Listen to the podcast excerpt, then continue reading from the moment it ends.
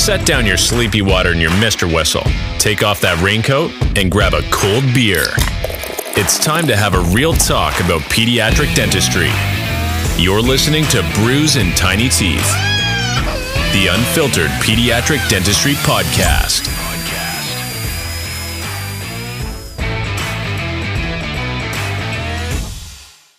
Well, Minal, thanks for um, hopping on the podcast and catch me after work. And this is uh, it's going to work out okay. It's it's nice. Um, our mutual friend um, Michael kind of referenced you, but I think you guys kind of work in the same realm of like the marketing world and and um, you know, it, I guess I don't know. The whole marketing thing's kind of a foreign concept to me. Like it's another language, and I kind of dabble in it from time to time. Um, but you know, as a practice owner, I feel like in the early stages when you're trying to do things yourself. Um, oh yeah, it's a whole different thing. And I'm also a pediatric dental hygienist, so I've been pedo for a very, very long time. So oh, this is how like, mm-hmm. Mm-hmm. so this is how Michael and I cut out. Yeah, yeah. Tell um, me a little more about that. Well, I mean, I went to Rutgers and I was a pre-dental and communication major, so I was marketing and I was bio, and then I actually started working at a pediatric dental office uh, with like 25,000 patients, and it was, you know, it was amazing. And I graduated in 2008, the luck of 2008, mm-hmm. and I mm-hmm. just told my East Indian father that I'm not going to go to dental school. and I'm going to go into business instead. So he's like, well, you better figure this out because that's not okay. But I called this practice that I was shadowing at as a sophomore in college, and they said, come on, Ed, come here. And the next thing I knew, you know, they they were not hiring, but they interviewed me and they hired me anyways. They're like, we just like you, so we're just going to see what happens, and we're just going to figure it out. And next thing led to another, and I was always in marketing. And mm-hmm. then I actually went to hygiene school and uh, to understand really clinical care and mm-hmm. communication from a patient's perspective because it's very different when you're in healthcare compared to business customers e-commerce and i had grown up in business and e-commerce my family's business is like that so this is a whole different level of how you treat people uh, you know what the important things for them is so yeah no i'm also a pediatric dental hygienist and uh, pediatric is what i love Cool. So how long did you um uh, and I, I, guess maybe I got the times and dates and things mixed up here, but did you after you got done with hygiene school, you were in like did you do a certain amount of time like in practice or like walk me back through that because I kind of missed. I'm just curious like how much pediatric like in the trenches hands-on pediatric experience you had, I guess. Um I was 10 years. So I was actually, and I only worked, I only did hygiene twice a week. So it was never a full time thing because it was always like marketing. And then I also did hygiene uh, twice a week. So it was a great combination. Okay. Then have you always had like kind of a knack for for marketing like slash whenever I think marketing, I group marketing and social media. Maybe it's cuz I'm kind of in the millennial generation here, but I kind of group them together, but have you always been like sort of like marketing minded slash like on a lot of social media and understanding a lot of like SEO stuff? Like, was that just come all very natural to you, or is this kind of um, something that you like developed a lot over time? I'm just, I, I guess, I'm curious, like how you got uh, so interested in the marketing side of things. Uh, I mean, I grew up with social media. So again, I was in college, and college was my first year in college was 2004. That's when Facebook was launched. So I remember having Facebook as like only for colleges when we all talked about where we are going to meet up to have lunch or where the study hall is. It was only for college kids, right? That was the entire purpose of Facebook. It wasn't this global phenomenon it was. And before that, yeah, I was on AIM and Xanga and like all these other platforms. So I kind of grew up with that stuff. Um, mm-hmm. And it was natural to me to, you know, to be on and what to do and the messaging and all of that. And because I also studied communication, which a lot of it is marketing, PR, public speaking and all of that combined together, it just kind of helped me level it up to a point where I really enjoyed it, but now I enjoyed it with some data and stats and what to do and what not to do and how do business function with marketing.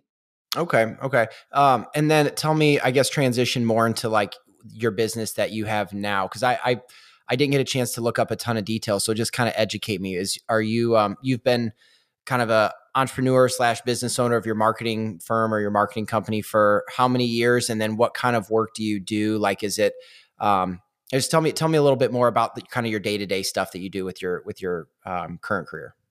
Yeah so i actually started my first company in 2013 and we launched it by breaking guinness world record.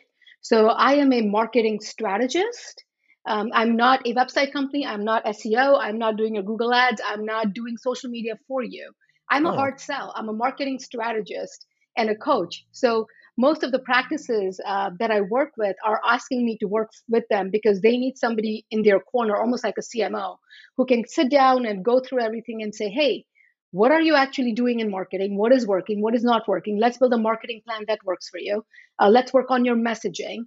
So it all kind of is very much focused on what do you need as a practice? And there are practices that I work with which are one location up to 40 locations. So it's all very different when it comes to it. So it's really, there is no cookie cutter approach and there is no marketing sell because I'm selling nothing except strategy and making sure that the practices get exactly what they get. I'm, um, I have a bestseller book called Why Your Marketing is Killing Your Business and What to Do About It.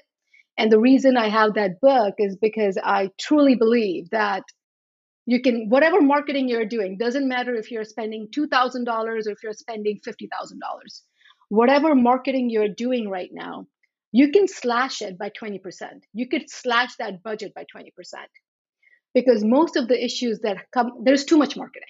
And most of the issues that happen with marketing is that we are not leveraging and maximizing what we already have and that's the reason we keep seeing all this marketing dollars being spent and the roi is so little so my job is to figure out where should we be spending money, how we should be spending money, and then building that entire plan around it.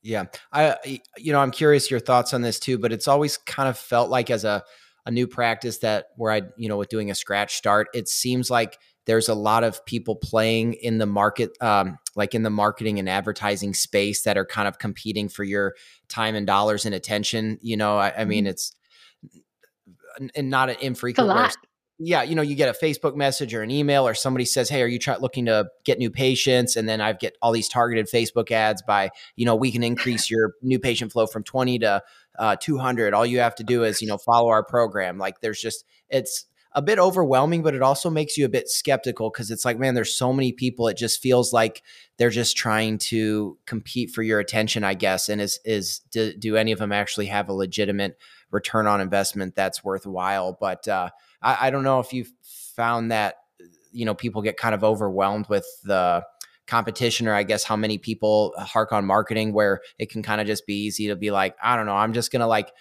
Eh, i'm just gonna like not use anybody and do everything myself and kind of keep everything internal just because i don't know who to trust because there's so much coming at me. But that's kind of always the vibe i've sort of felt like in the startup path but i'm curious if you kind of see a similar vibe as well there. 100% it's 100% like that and it's just because there's too many of them. There's too much overwhelm right? And like you said who do we actually trust? And it's even annoying in facebook groups because you will ask a question and you may have all these people recommending the same company but a lot of times those people are getting referral money mm. or they are hmm. getting some sort of an incentive to refer this company right so it becomes harder and harder and i see that all the time like i just got a call with a client today pediatric practice three locations and they called me up and they said, Hey, Manal, we just spent over $30,000 with this one company and none of this is done and all of this stuff. And we kind of have to take a step back and take a look at everything that was not be, not happening that they were charging for and what was happening. So unfortunately, um, there are companies like that who absolutely will not deliver. And sometimes you're also not the right fit for the right company. And the right company is not the right fit for you, right? So there are so many companies which work well for some practices, some that do not um, in my world, the way that I take a look at anything, and I don't take any referral money from any company. So I do a lot of different, you know, mark. I work with all marketing companies, but it's very clear that I'm not taking any money from you, so that I have no incentive and no obligations to any company to be, you know, I can be honest with my clients and be like, no, that sucks. We are not doing that. Doesn't mm-hmm. matter. Do not spend that money. Um, but for example, a website. And now you could have a website that's templated or whatever, and it's two thousand dollars, and you could have a website with all the hooplas in the world and amazing videos and photos that's you know cost you about 20000 plus 30000 plus dollars and most of the time startups or practices will call me and say how much should i spend on a website logically business wise and strategy wise my answer is always your website has to be as good or better than the competition because you always have to look at it from a perspective of a potential patient so, is a potential patient, if they were to land, if I were to get on Google, if they were to land between me and my competition, will they choose me? Now, in some cases, let's say you are in Manhattan and literally your average is like, you know, your radius is about three or four blocks and you have all this competition, yeah, you're going to spend some money, heavy spending some money on the digital space. But let's say you are in the middle of a small town in Montana and the next dental practice is 20 miles away or 10 miles away, and you look at the competition online and their websites are still templated from the 1990s. Do you have to spend $30,000 on a new website? You don't. Mm-hmm. I mean, if you want to and you have the spend for it and you want to go crazy, sure, but logically, you do not. So it all really comes down to your location, your target audience, and heavily your competition, uh, where you are with your competition. Yeah. So, um, like, let's step back and pretend we'll do a little thought experiment here. Let's say I'm, I've got a practice, I'm established, you know, maybe I've got one really busy practice or maybe like two practices, just like not giant multi office, huge, multi, but, you know, just like more of an average size pedo practice where you've got, uh, you know, an owner and an associate and you guys have two or three practice and they, you know, we call you up and, and, say, hey, Minal, we need some assistance. Like we're, we're maybe wanting to revamp some marketing, make sure we're optimizing new patients coming in. Maybe we're bringing in a new doctor and want to make sure our marketing dollars are being spent effectively. Like, what's your process coming into the, like, what are the first steps in our first, like, I guess, first phone call? Like, what are the things that you start structuring and what does that series of, of events and conversations look like at the beginning? Um, the first conversation is what is the goal? So, what is that? And I, the issue that happens with us with overwhelm is also sometimes we have multiple goals but not one goal that we are working towards right so in this case let's say you have three locations so is the is the goal one of the location is not doing well? Is the goal you want to rebrand all of them under one huge thing? Is the goal you have a new practitioner coming and your focus is on that? So the first thing is to sit down and say what is our priority list? So that now we know where our focus and energy is going to go to so we can understand priority one two and three. And then the second thing is i like to look at the numbers and not numbers. I don't you know i don't need to know your numbers with your production and collection and all of that but i want to know the numbers of how many new patients are coming how many patients are new, unscheduled how many are breaking the appointments what is your protocol for rescheduling the patients what is your protocol for let's say you have 10 new patients on average right now and you want to get up to 20 Okay, well, that's doubling the new patient numbers. So that's going to help us break down and say, where are the 10 coming from? Okay, here are the one or two top referral sources. Great. So let's go ahead and leverage those, but we may have to add two more so that we can get this new distribution channels where we can talk about our marketing message to reach up to 20. So it's always a combination of what do we already have that we can maximize, which most of the time is very easy to do. And I'll give you an example about it a little later. Mm-hmm. And the mm-hmm. second thing is, do we are we missing out on something that we clearly have not touched upon that is going to work with this audience? Mm-hmm. Um, you know, and then including that into that to start seeing those conversions. What uh, what do you find is different about uh, maybe a pediatric practice? Because I'm I'm assuming you work with more than just pediatric dentists, right? Yes, I do. Okay, so then what um, are there things that you find different in those first conversations that maybe goals that a pediatric dentist has um, versus a general dentist or a family dentist or another specialist, like just based on the nature of our target demographics being a very specific demographic of you know moms, you know, or you know women of a certain age with kids. Do you find that pediatric dentists need to market differently, and if so, specifically, what why why are they different, or how does that look like? Oh, 100%. Yeah. Pediatric practices are very different because we are talking to a concerned parent um, and that's a very different kind of marketing when we're a GP or a cosmetic practice where we are talking to the patient directly. And when we are talking to the patient directly, our language is very much based on what we're actually selling. Yes, we are we are also focusing on their lifestyle. But with pediatric is literally about how do I remove that anxiety from that parent? How do I make sure that they know that this this place, this location, this is the dental home for their children? And that becomes a whole different thing because pediatric is the marketing is heavily based on emotion, even though it's also in GP, but pediatric is times two based on emotion. You could have a pediatric website and literally your homepage, if it has less than 10 photos on it, you're missing out because your entire thing is to show how amazing uh, this little patients feel when they come to your practice, how comfortable they are, how awesome you are, how amazing your team is, right? So here's an example. Let's say that um, we all have websites, we've been talking about it. And on the website, usually we have an about us page, right? And on the mm-hmm. About Us page, there is usually a photo of the doctor, you know, a little square. Usually hands are crossed, they're a little sideways, and they give a little smile, right? That's a doctor picture on the About Us page. And then right next to it, it's all the information of where they went to school, all the accolades that they have, the organizations they belong to. And then it ends with something like, in the free time, uh, you know, Dr. Casey loves to go hunting. And that's pretty much About Us page, correct? Mm-hmm. Mm-hmm. Fact. True, correct? Well, yeah. that's marketing. Now let's change that completely to marketing strategy specifically for a pediatric dental practice. So I'm a pediatric dental hygienist.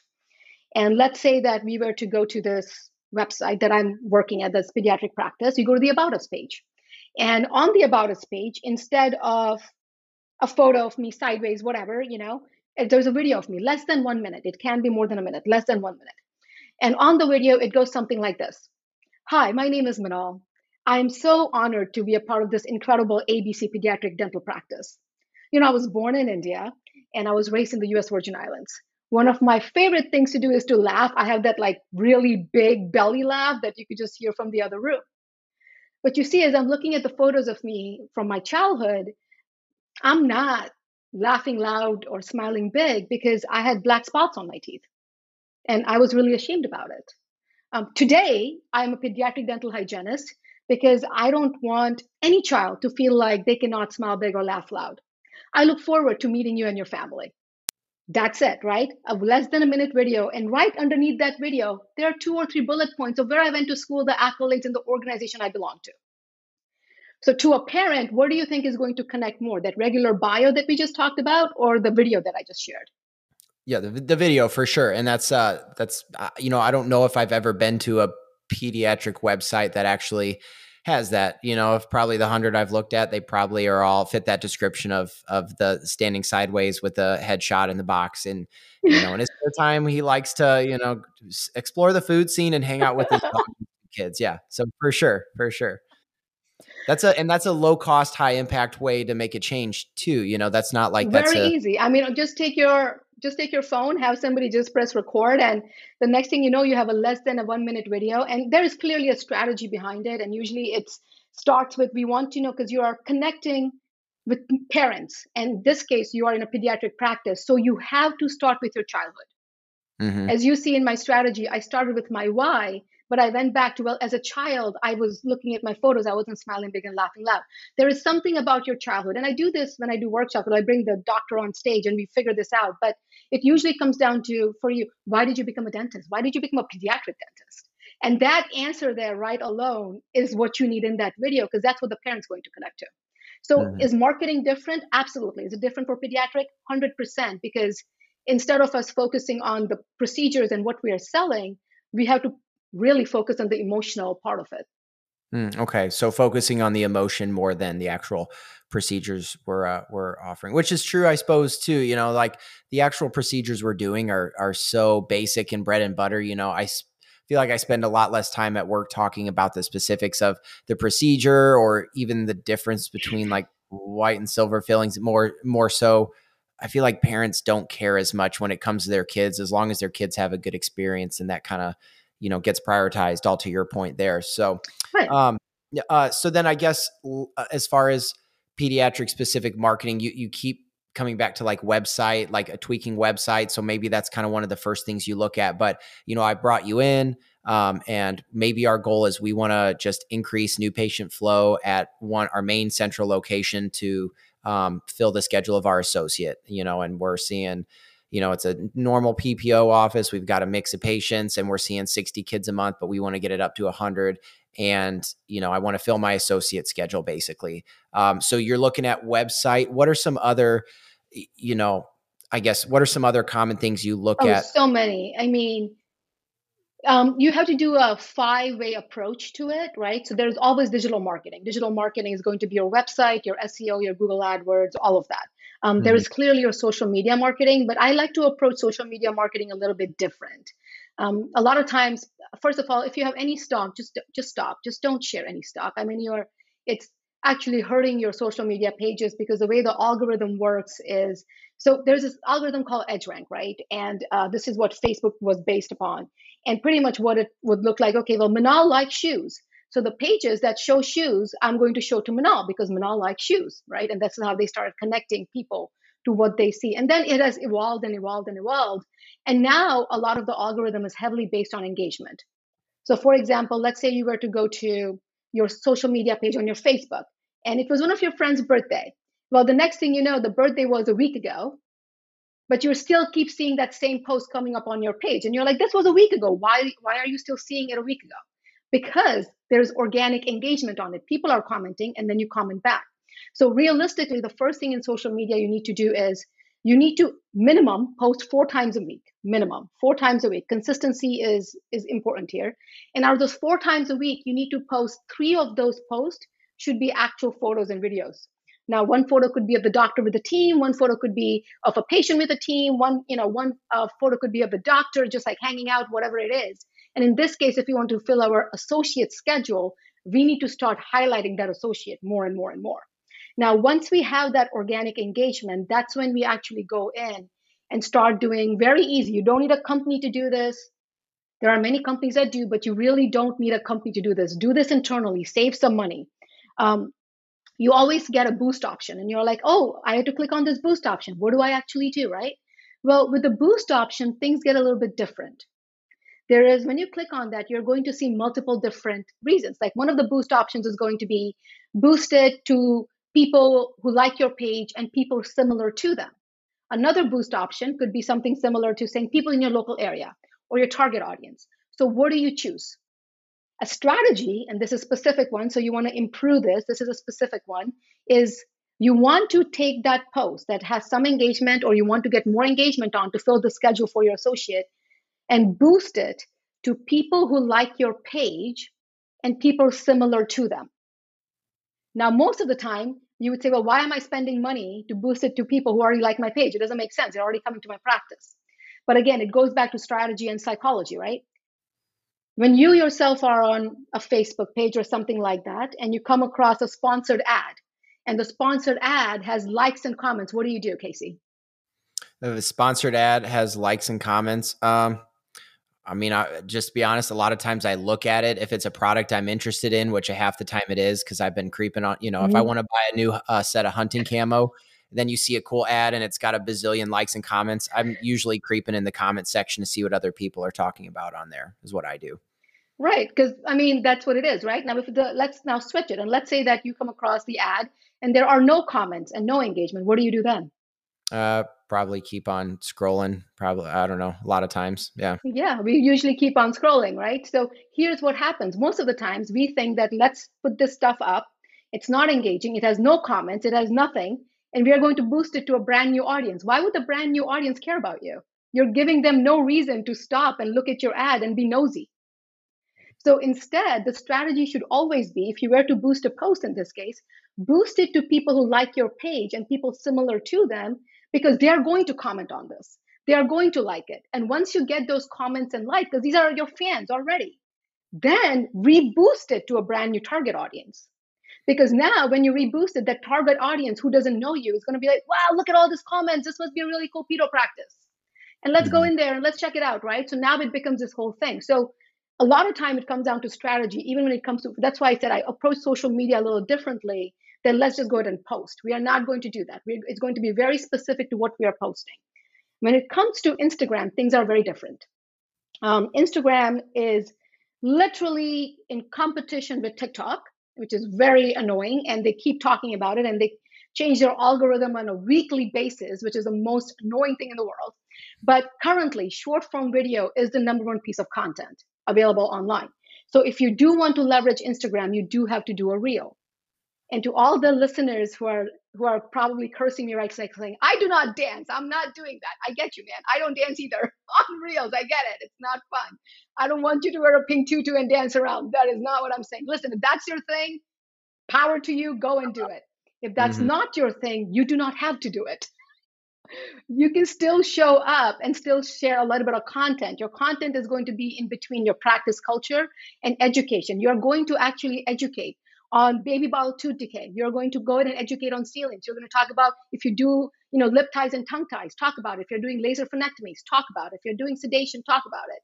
But you're going to share that as reels because Reels, no matter what, is going to show up on more people's feeds than anything else. So if you're going to waste your time on social media anyways, to be on social media, waste it creating content that's going to get in front of more people. And there are so mm-hmm. many tips and tricks and stuff like that that you could do with Reels. You could, how do you find trending audio and all of that as well? So you can put it all together. Now, the third thing that I want you to do is leverage Nextdoor.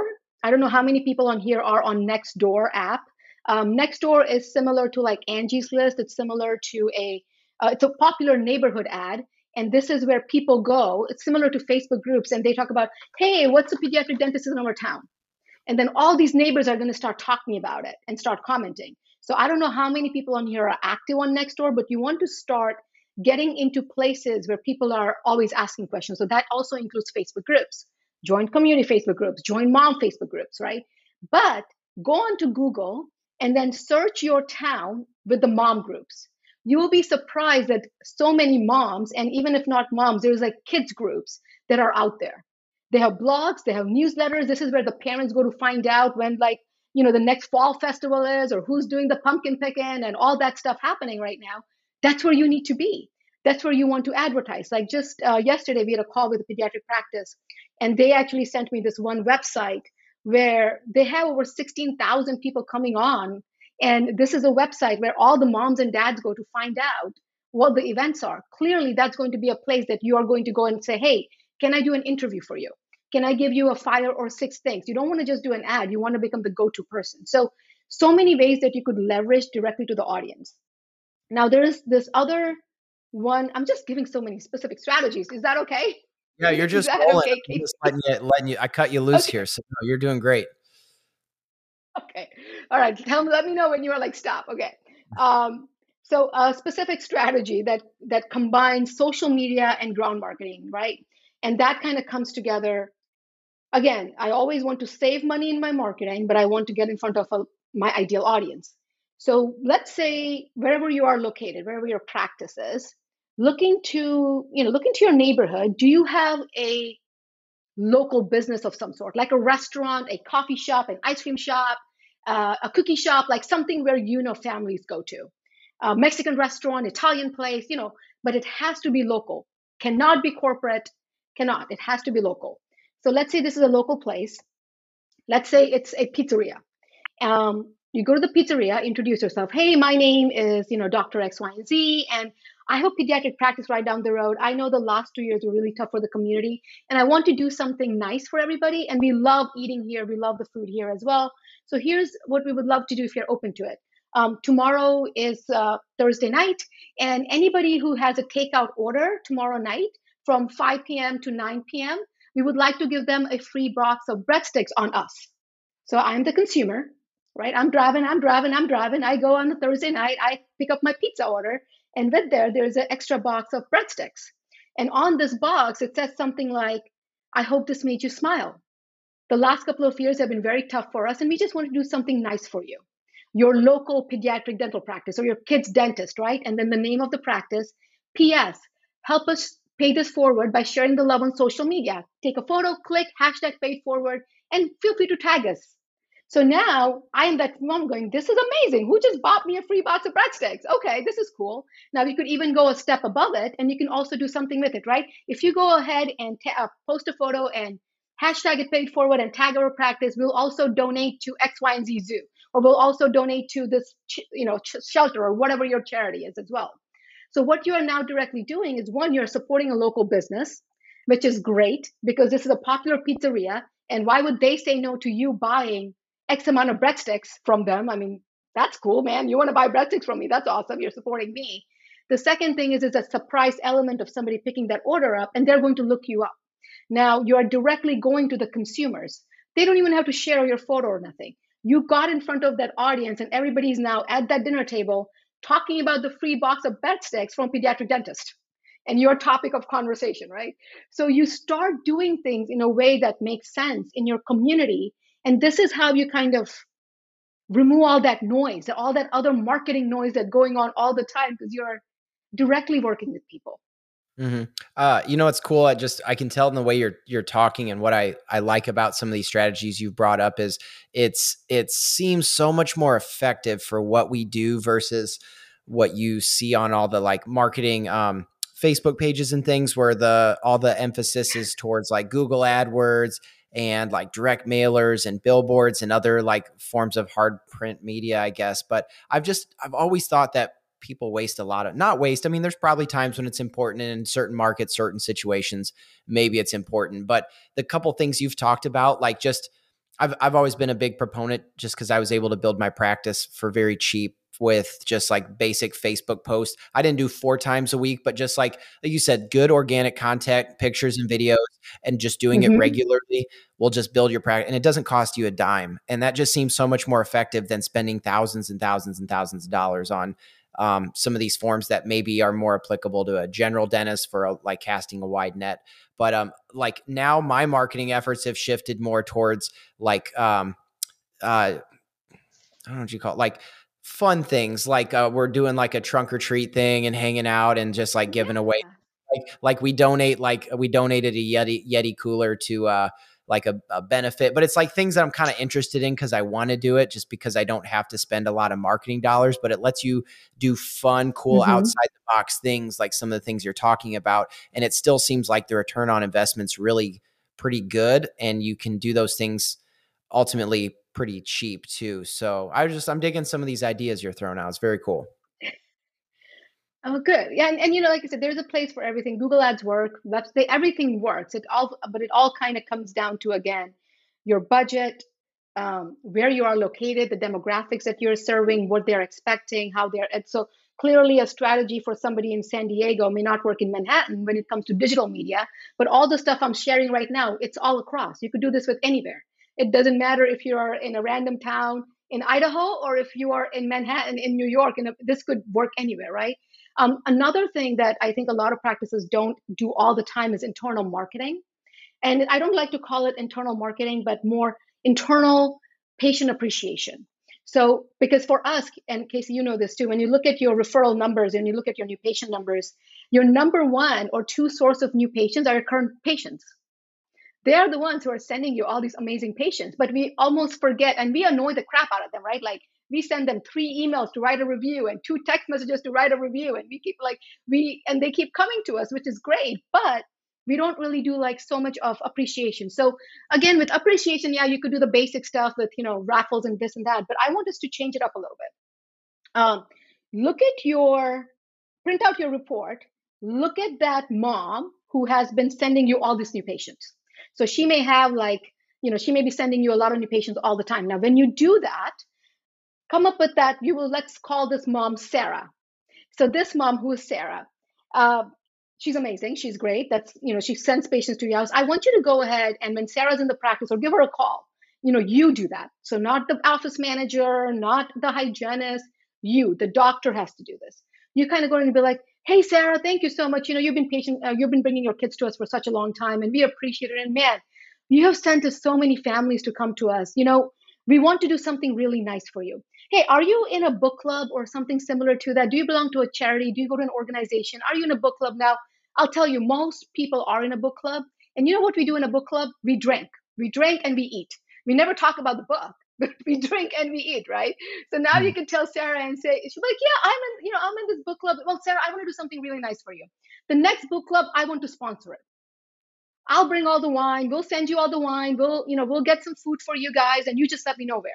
She's gonna be like, oh my god, what? You want to sponsor my book club? Of course. You know, whatever you're doing, even if she says she's in a, you know, she does picnics or she's in a church group, whatever she's in, be like, I want to sponsor that for you. I want to show my appreciation.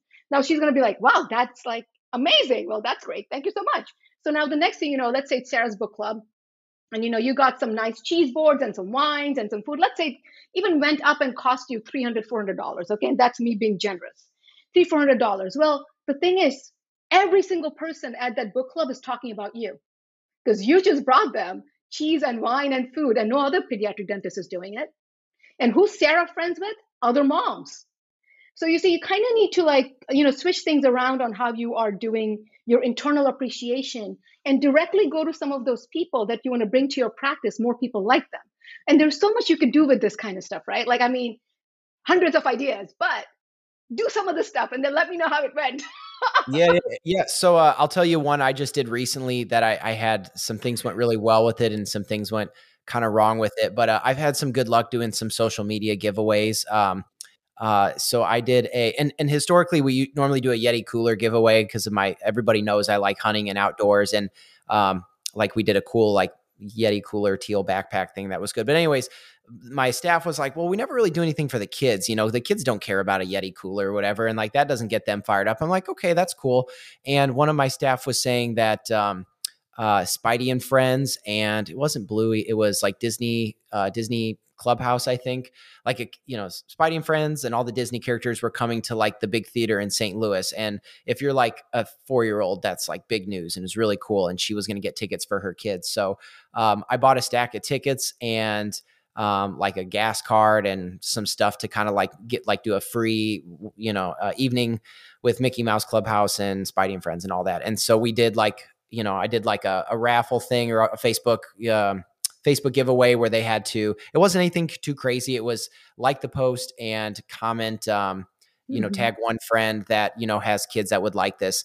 And, uh, and it went nuts and got a ton of attention and had, I don't know how many, six or 800 or however many people commented. And, and that was really, really well received. And we got a bunch of new patients. But the one thing I found out the hard way is you have to be careful about doing a, a hashtag giveaway. Um, this happened twice now, um, where if you put that hashtag on, there's creepy losers out there that scroll the internet looking for these and then they'll make a fake account that's instead of quiver creek pediatric dentistry it's they spell it just a little different and use the same logo and everything and then they contact and comment everybody congrats you're the winner click the link below to claim your prize and then it spams you know then it you know, malware or whatever. So we've had that happen twice, and I have to go and say, no, no, no, don't click on any fake, you know, we're getting scammed or hacked or whatever. So I learned the hard way don't put hashtag giveaway. Just be like, we will announce a winner at this time and XYZ. So I don't know if that's anything you've ever run across. So that worked really well, but lesson learned don't put hashtag giveaway or you're going to get like spammed. Oh yeah, no, those those kind of giveaways where you are recommending like teacher appreciation, where you go ahead and you recommend a teacher right, who should win a gift card, and then all of these families are recommending teachers, and then you can also take that same thing and boost it to teach. There's so much you could do with those online social media giveaways. One of the ones which was literally uh, a little bit unique that one of the pediatric practices we are working with did, which was really cool, was they did a uh, a social media virtual egg hunt for Easter. So what they did was they put eggs all around different uh, different places in different rooms of the practice, and they took photos of it and then they had the photos on their social media and then people had to go through each picture and figure out where the how many eggs there are and then comment below and how many there are and then the same thing you know tag a friend like kind of thing. And that was that went bananas. And oh, it was really cool. cool because what was happening was that all of these families were spending a lot of time on that page because they were all looking at that photo saying hold on did i get all the eggs and then go to the next one and come back to it? And so it became into a thing. So when you're doing some of this stuff also kind of think about how do I make somebody keep coming back to my page, but also spending a lot of time? Because when they're looking at those videos or photos, the algorithm is catching all that data and it knows if your page is popular or not. So organically, it really helps as well too. But mm-hmm. yeah, social media contests are amazing. They're great. Um, Minal, uh, Minal, can I? Uh, I want to go back to the Facebook and Instagram discussion that you were talking about a little bit earlier, yeah. with like sh- short form videos being a little bit more popular. Um, and I, I don't claim to be the most techie uh, social media savvy guy, but times are obviously continually changing. And, you know, there's people listening now that are trying to do startups that want to really harness the power of social media as much as possible to grow their practice. Um, but I, I come from a, more of a comfort zone using Facebook and I understand Facebook well and mm-hmm. I know how it works. And my practice page on uh, Facebook has really been very successful and been a big source of patients for us um, and just doing what we talked about uh, organic content and everything. Um, I boosted a few posts and I ran a few ads and had some success, but I don't really even need to do those anymore, which is a good problem to have. Um, and and I've got maybe like a lot. I've got over 2,000 likes and 2,400 followers, which I feel like is pretty good for a PEDS page. But Instagram, I've never really been able to get the ball rolling as much. Um, and I, I don't know if that's, you know, and I, I guess maybe a question for you would be like, do, do you feel like Facebook at least uh, right now maybe has more of an impact to the current generation of moms with kids as far as how to you know where they find referrals from? Like like it just seems like facebook is an easier place to have a, a group or a page or anybody you know looking for recommendations. Like facebook just seems to be a better platform for that. Um, whereas like on instagram i just have never you know i still post almost the same content you know a couple times a week and and uh, i have i really I don't know how many followers I have, but it's maybe a fourth or I don't know, five, 600. It's just not nearly as many. And, uh, and it's, I, I don't do tons of short videos. I get a little bit overwhelmed by that, but just doing basic posts and stuff, it feels like I've never made as much traction. But I also wonder, am I really missing out on a lot of moms now? And I think maybe in like 10 years for sure all the kids that are really on TikTok and Instagram like are all going to be moms at that point and you're going to really be forced to do that. But um, at this point, I guess uh, summarize there. I'm just asking, like, if you notice, if you if if you tell your doctors and clients to emphasize one social media platform over the other, um, or I guess what advice you might recommend to somebody like myself who like like I have a lot of Facebook presence. Um, is it is it okay to cruise at that, or would you recommend really getting heavy into TikTok right now? obviously it's going to be hard it's going to be hard for you to answer that. I'm just trying to get your thoughts on some of that stuff. Yeah no so no it's a great it's a great great question. So it's funny it's very funny. I have almost a 50-50 line. I have 50% of my practices who do really well on facebook and i have 50% who do really well on instagram. And it all comes down to your geographical location believe it or not so what's happening is that I've, the practices that i have in new york and in san diego and in all these cities they are really heavy on Instagram. Uh, those parents don't even go like they go to Facebook, but they go to Facebook groups, but they're on Nextdoor app and they're going on Instagram and things like that. Uh, but then there is this entire generation. So Facebook's largest growing generation right now are the seniors. So a lot of people, a lot of moms uh, do have Facebook and Instagram, and the younger moms. So the mom you know I am 36, I'm millennial. Um, the younger moms, so I am like a older millennial or in between, you know, 36 years old. But like the younger moms who have younger kids are more comfortable on Instagram than they're on Facebook. So it really comes down to one, where you are located, and two, where they are spending their time. Because I was working with uh, uh, somebody in in a small town in Michigan recently, and their Instagram sucks. Like they don't get anything from Instagram, but their Facebook is amazing. Like it's amazing. But the same thing this morning, I worked with somebody from New York, and they're killing it on Instagram. They just got half a million views on a reel and it was about tongue ties and lip ties. And you know they doubled their Instagram followers and half a million views on tongue ties and lip ties on Instagram, and their Facebook gets like eight likes or ten likes, right? So it really depends on your, like I said, your geography, where you're located, where the parents are spending time, and then the third one is a little bit more important: what kind of content you're comfortable doing.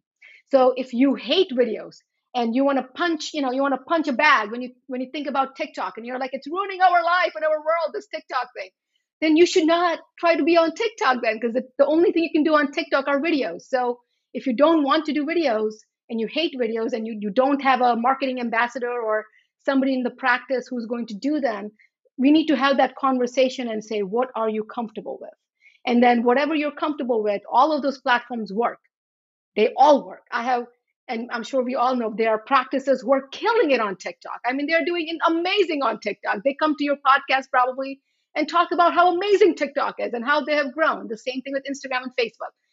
All of those three work. We just uh, have to figure out on a few things on what's going to make it work. Yeah.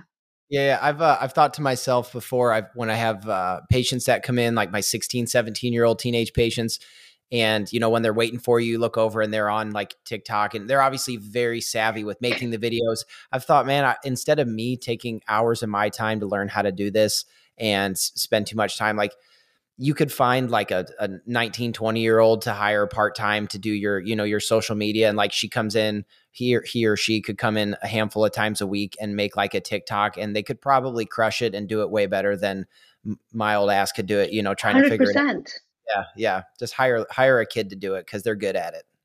I, I always say, uh, you know, get you have college grads, you have young high school grads, uh, you know, people, kids who are in high school that they need a part time job, hire them. Summers, you are insanely busy during summer. You have so much going on. Summer is the busiest for pediatric practices, yeah. But wouldn't it be great to get a high school kid who's really good on TikTok and stuff to come those summer days? Let's say they come for two hours or three hours a day and they're literally creating all this content. And you have a library of content ready now for the rest of the year that you can just keep pushing out because it's already made and done. So there's so many things you can always plan ahead. And yes, utilize, utilize the talent and the that's in your chair because you have the TikTok stars in your chair. so Man, absolutely. what a good idea.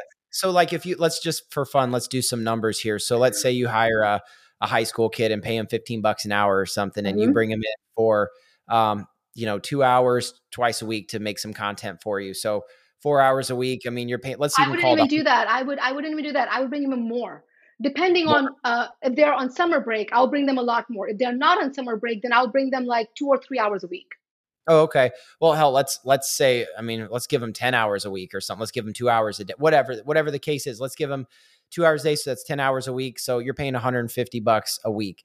Um, you know, that's literally like one extra recall in an entire week pays for that person and uh, and they're going to create like gobs and gobs and gobs of content have content loaded till the end of the year that you can load and teach you how to use it and you don't have to figure out how to work it you just bring them in and then all you have to do is basically I mean, just the break even for that is is extremely small to to break even on 150 bucks because the rest of the social media and the platform doesn't cost you anything.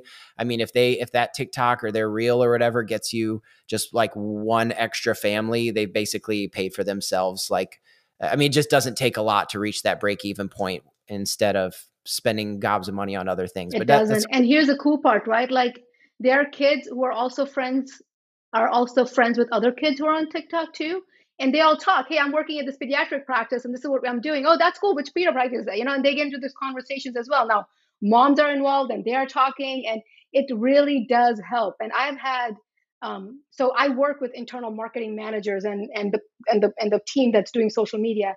And funny and i i enjoy i love working with high school kids and college kids because they do know the technology. It's very good to them. The one part they don't know is they don't know the language uh, and they don't know hey what is appropriate what is not appropriate right? They they are not at that level yet maturity level yet where they have worked in a professional setting. So those are just a couple of tips that if you do hire somebody have a conversation um, make sure they show you the captions before they post something.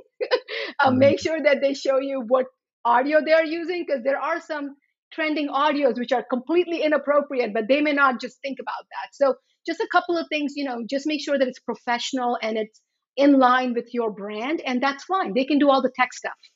So Manal, would you bring would you like let's say in theory we did this and i hired a um you know young per- person or whoever to come in and do this would you give them your uh, say your instagram password and just let them use the app on their phone? They could then create all the content on their personal cell phone or something and then design everything and then they just have to show and get your approval prior to posting it? Or would you suggest like they come and get me and use my cell phone to create all the content. That way, you're not giving them an Instagram password. Again, I don't know enough. I, I, I do it all myself and don't really share a lot of the password and access. But is mm-hmm. there um what is what's the best way logistically speaking to like allow them to do that? Um, so there is something called the Meta Business Suite. Uh, that is created by Facebook that has Facebook and Instagram in it. And the cool thing about Meta Business Suite is you can give access to whoever you want at what level. So you're never sharing passwords and such. So they oh. are literally kind of that's for that's for Facebook and Instagram, not for TikTok, right? TikTok does not have that yet. Mm-hmm. But Facebook and Instagram, so this is where you schedule all your posts. This is where your team members have certain level of access. I can have access as an editor or a coach, like an advertising company can have access. So we are never asking and sharing for passwords. So that's one thing. The second thing is I would always recommend that they come to your practice and record content on your phone or your practice phone or your practice iPad or something similar because you never want patient videos and photos on a teenager's phone, but you never want it on anybody's else's. You Good know, point. it's not yeah because they're going home with that. Mm-hmm. Yeah. Okay. Yeah. So everything should be done in the practice. Yeah. Okay. Cool. Yeah, that's a that's a good one. I might uh I got to start keeping my eye open for some uh, for some tech savvy kid because I'm sure there's plenty of them coming through. The kids that were like you're trying to like clean their teeth and the whole time they keep putting their phone up in front of their face, like you know, like taking Snapchats of themselves and sending it off. Yeah, yeah, exactly. Scrolling for sure, for sure. Man, I feel like in a short Absolutely. amount of time we, we hit a lot of really cool, um, a lot of cool like like uh, outside the box ideas on some cool marketing things where we could definitely uh, keep going. But I guess for the sake of time, were there any that we any that we didn't have down that you still wanted to hit or expand upon at all, or did we hit a lot of the major topics here? I guess. No, I think uh, no. I think I mean we hit internal, digital, social, community, uh, you know, team training. I think we we got quite a few. Yeah, I think so too. Um, well, we'll we can uh, continue this later. I guess as we wrap up, uh, you've been speaking more and doing kind of some cool like speaking engagements and like events for uh, for some things I saw. Do you have any uh, any speaking engagements scheduled or coming up in the future, like um, that you have on the books right now? For because I, I can't remember where you just were, but I'm curious if you have anything else planned. If anybody wants to come listen to you. Um, yeah, I mean, I'm gonna be. I'm speaking in Seattle at the PNDC. I'll be speaking at the Hinman um, in March, and then I have a bunch of things between. And then I hold my own events. So I am a person. I like destination. I, am a beach girl. I grew up in the Virgin Islands, so mm-hmm. I like to hold my own events. So I actually have a destination CE coming up with hands-on marketing and all of that stuff in Turks and Caicos in July. Oh wow! So if anybody's looking to write off going to Turks and Caicos. mm-hmm there's an event happening. oh man. You know what uh what island did you grow up on in uh, the Virgin Islands? St. Thomas. St. Thomas. I've been to St. John uh, three or four times. It's like my wife and I's place, like fave place to go. We love that island. That place is we awesome. love St. John. We just Gosh. it's it's it's like when you go to Trunk Bay and you're like, where has this been all my life? Like, why am no. I not? Why don't I have a house right here on Trunk uh, Bay? Right. mm-hmm. Yeah, I was a, a, fan when Honeymoon Beach was not like they didn't have a golf cart path and you had to hike to it and there'd be nobody mm. there and you'd have this pristine beach to yourself. And I'm a big snorkeler and my wife could sit on the beach and drink fruity drinks and I just go snorkel for hours and see illegally pet a sea turtle. I mean, it's just like it was just the most incredible. I just like I love that place. It's I love beautiful. the people. And there. it's United States. Yeah, it's, it's easy. U.S. People don't realize that it's a, usually straight flights and it's United States. You're in America yeah. So, but but you and I all just a, a public uh, PSA that if you haven't been to the Virgin Islands, you need to put on your bucket list to chest out, uh, check out because it's great for sure. Hundred percent. Yeah, we had my my summer event in August was in St. Thomas, the same event that I'm doing in Turks and Caicos, and we had 110 people um, oh. that that came in, in St. Thomas, and I Yep. And I told them for one of the days in their itinerary, I'm like, I don't care what you're doing, you're going to St. John. They're like, what? like, don't just go to St. John. And then every single one of them came back and was like, Can we do this event in St. John now? And I'm like, Yeah, probably in the uh-huh. future. We'll do it in St. John.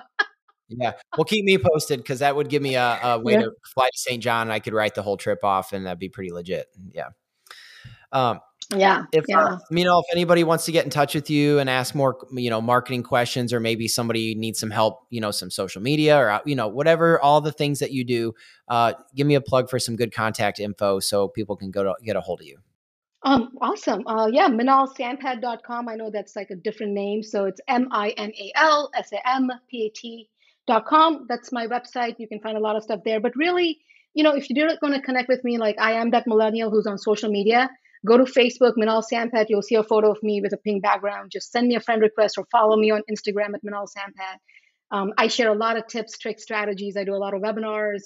I'm always sharing content. I, I make reels on how to make reels. So if you have questions, always reach out. Uh, my book is on Amazon. It's a bestseller called Why Are Marketing Screwing Your Business? And let's see, the last thing, oh, Turks and Caicos is the, the website is ceonthebeach.com. I haven't announced it just yet. I'm announcing it next week, so I don't know when this is going live, but it's probably going to be live by then. CEOnthebeach.com. And if you're coming to Turks, that'd be awesome to hang there. Yeah, for sure. Uh, learned a lot today. This was uh, this was really cool. We talked about a lot of good stuff that uh, I hadn't anticipated. So I appreciate you kind of sharing some of your insider um, uh, experiences and tri- tricks with the the advertising world. And um, look forward to doing it again sometime, and maybe we podcast round two on the beach in St. John uh, on the second second time around. Oh man, that'd be awesome. No, thank you so much for having me. This was a blast, especially talking pediatric dentistry, which is my passion. So thank you so much for having me. I hope the listeners enjoyed all the content. Thanks for listening to the Bruise and Tiny Teeth podcast. Be sure to DM our host, Casey Getz, on social media with any listener questions, comments, or tough clinical situations. We'll see you next week for another unfiltered episode.